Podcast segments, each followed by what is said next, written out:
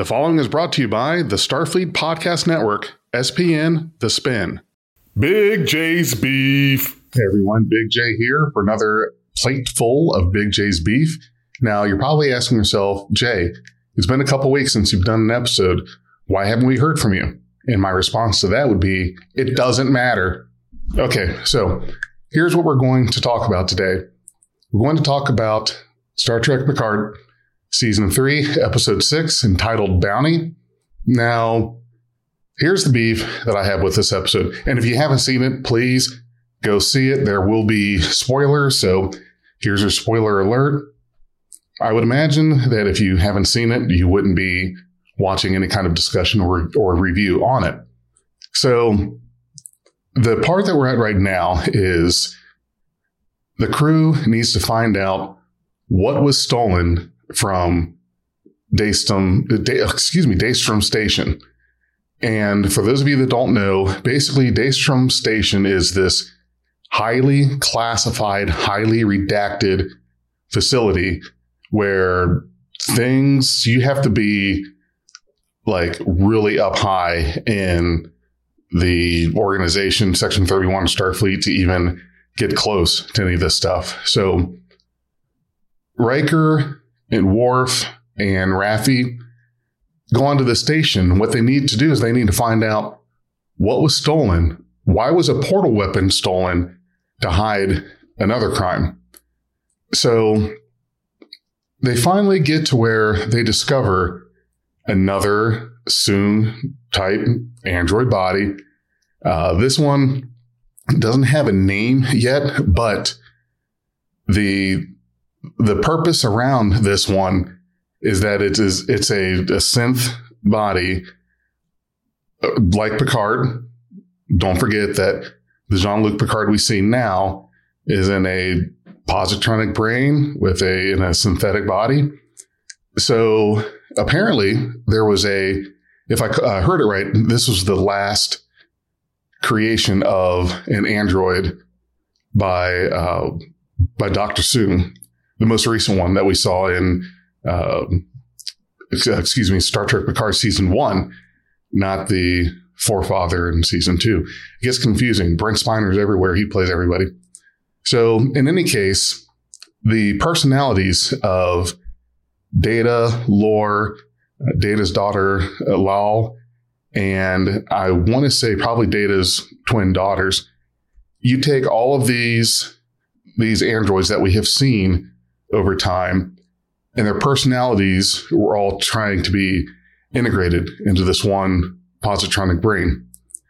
In the body of an android that, well, it was kind of like a, it was being described as a blending of a, a real body and synthetic look. I mean, you, you guys may have, I understood what they were going for. What they were trying to say was that Brent Spiner is old, but we've found a way for him to play data and these characters in perpetuity considering the age, graying hair, whatever it may be. So now that's that's the body we're in, which means that it's opened the door to certainly get more of Brent Spiner um, beyond this season. The thing is, though, this is the final season of Picard, so I think that the way that the way that this was done, I'm not saying that I don't like seeing Brent Spiner return to play all these characters. Here's the problem that I have Star Trek is really tipping around that line of immortality.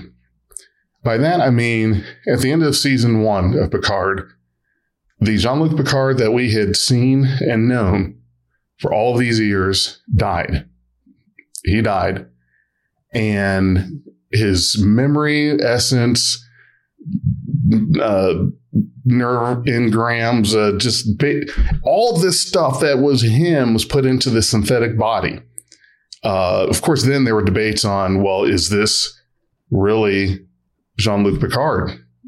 Because he is no longer in the body that made him what he was. And some will say, well, it's not the body that makes you who you are, but it's your essence, your wisdom, your thoughts, feelings, emotions, all of that. So that that debate isn't what we're going to get into today because that can be kind of a kind of long one.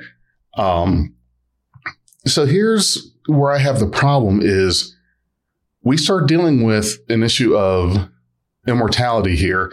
If the writers are not careful with this whole concept, okay, we've already we've already done it with Picard, and that gave the writers a way of how do we get Brent Spiner involved in this TNG reunion show when we've seen Data die twice now? And each time we thought that it was final, that there was some finality to it. So, and I get it. You cannot, you cannot have a season like this where you're bringing back all of the crew from Next Generation and somehow not have him in it and involved and not just in it, but not playing data. It just didn't seem right. I like how they did it. Don't get me wrong there. I think it's a very interesting concept. It kind of reminds me of altered carbon. And uh, for those of you that have not seen that uh, or know what I'm talking about, let's give you kind of a brief overview. But basically, in the future, um, your your life essence, memories, who you are, is stored on this disk and you're put into a body.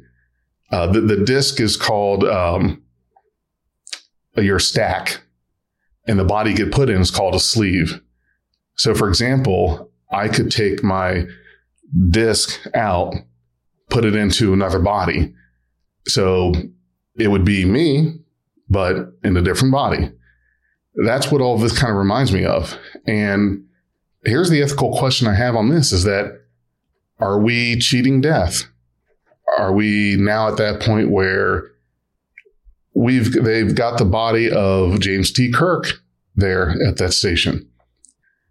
They have who knows who else? Oh, they had B4's head stored there.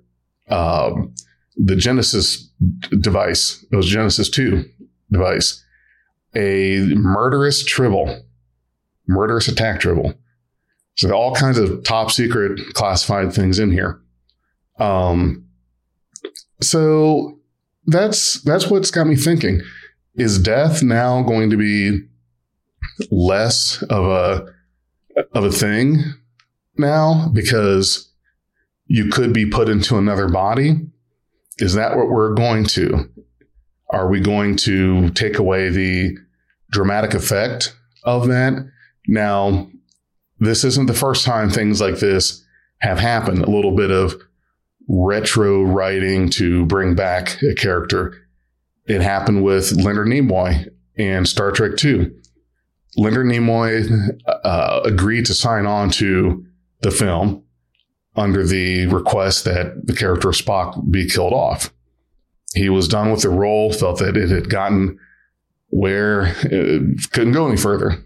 Well, he enjoyed the experience of the filming for Wrath of Khan and just all of it that he wanted to come back. Now he he asked for a way to come back, and you have the whole Genesis planet was brought in, and whoopsie oopsie doopsie, Spock is reborn.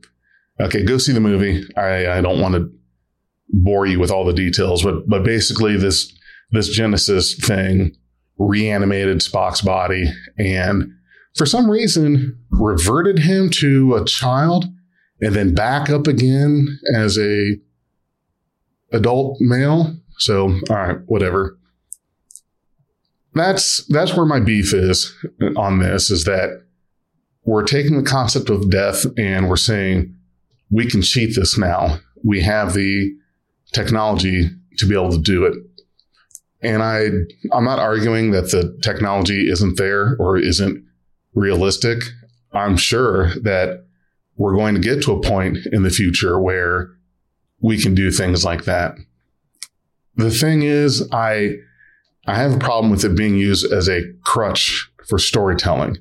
If we start seeing that these, if, if Tasha Yar, had died the way she did. We saw it the way we did. And she came back in a synthetic body at some point unexpectedly afterwards. Now, coming back as, Sela, who is the daughter of Yar and Romulan from when Tasha Yar got thrown back into the past, uh, so forth, so forth. Again, I don't want to bore everyone with the details on that. Go see yesterday's Enterprise. Uh, I'm sorry, first Skin of Evil, season one, Next Generation episode. Then uh, yesterday's Enterprise, season four, TNG episode. And you'll get a little more what I'm talking about. But you take away the dramatic effect of losing someone because next scene, they're wheeling out on a dolly. Here you go. Here's your next body. We've got your original mind essence on this flash drive right here. We're going to plug the flash drive in. And of course, when we plug it in, we're not going to get it right the first time. You always have to flip the flash drive over, try again. So we're going to do a copy and paste of you on that.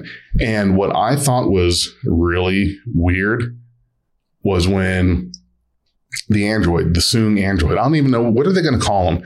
Really, can't call him Data or Lore or Lal or or Soji.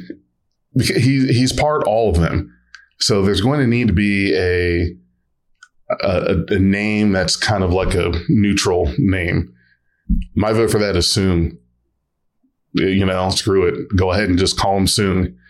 Um, but anyway, I don't know how I got there or how I'm getting myself out of that. Um, okay, so I, I get I get what I was what I was going to say there. So you're you're going to take away our ability to grieve characters or to invest in them and who they are and what they mean because if death no longer matters then i feel that that's going to take away some of the the drama the storytelling devices.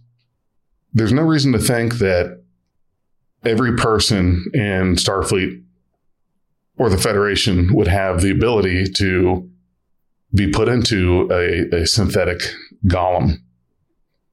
So I don't think that this is going to be a huge issue.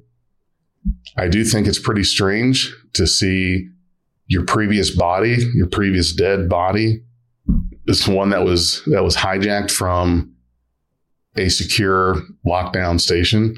I know that would seem weird to me.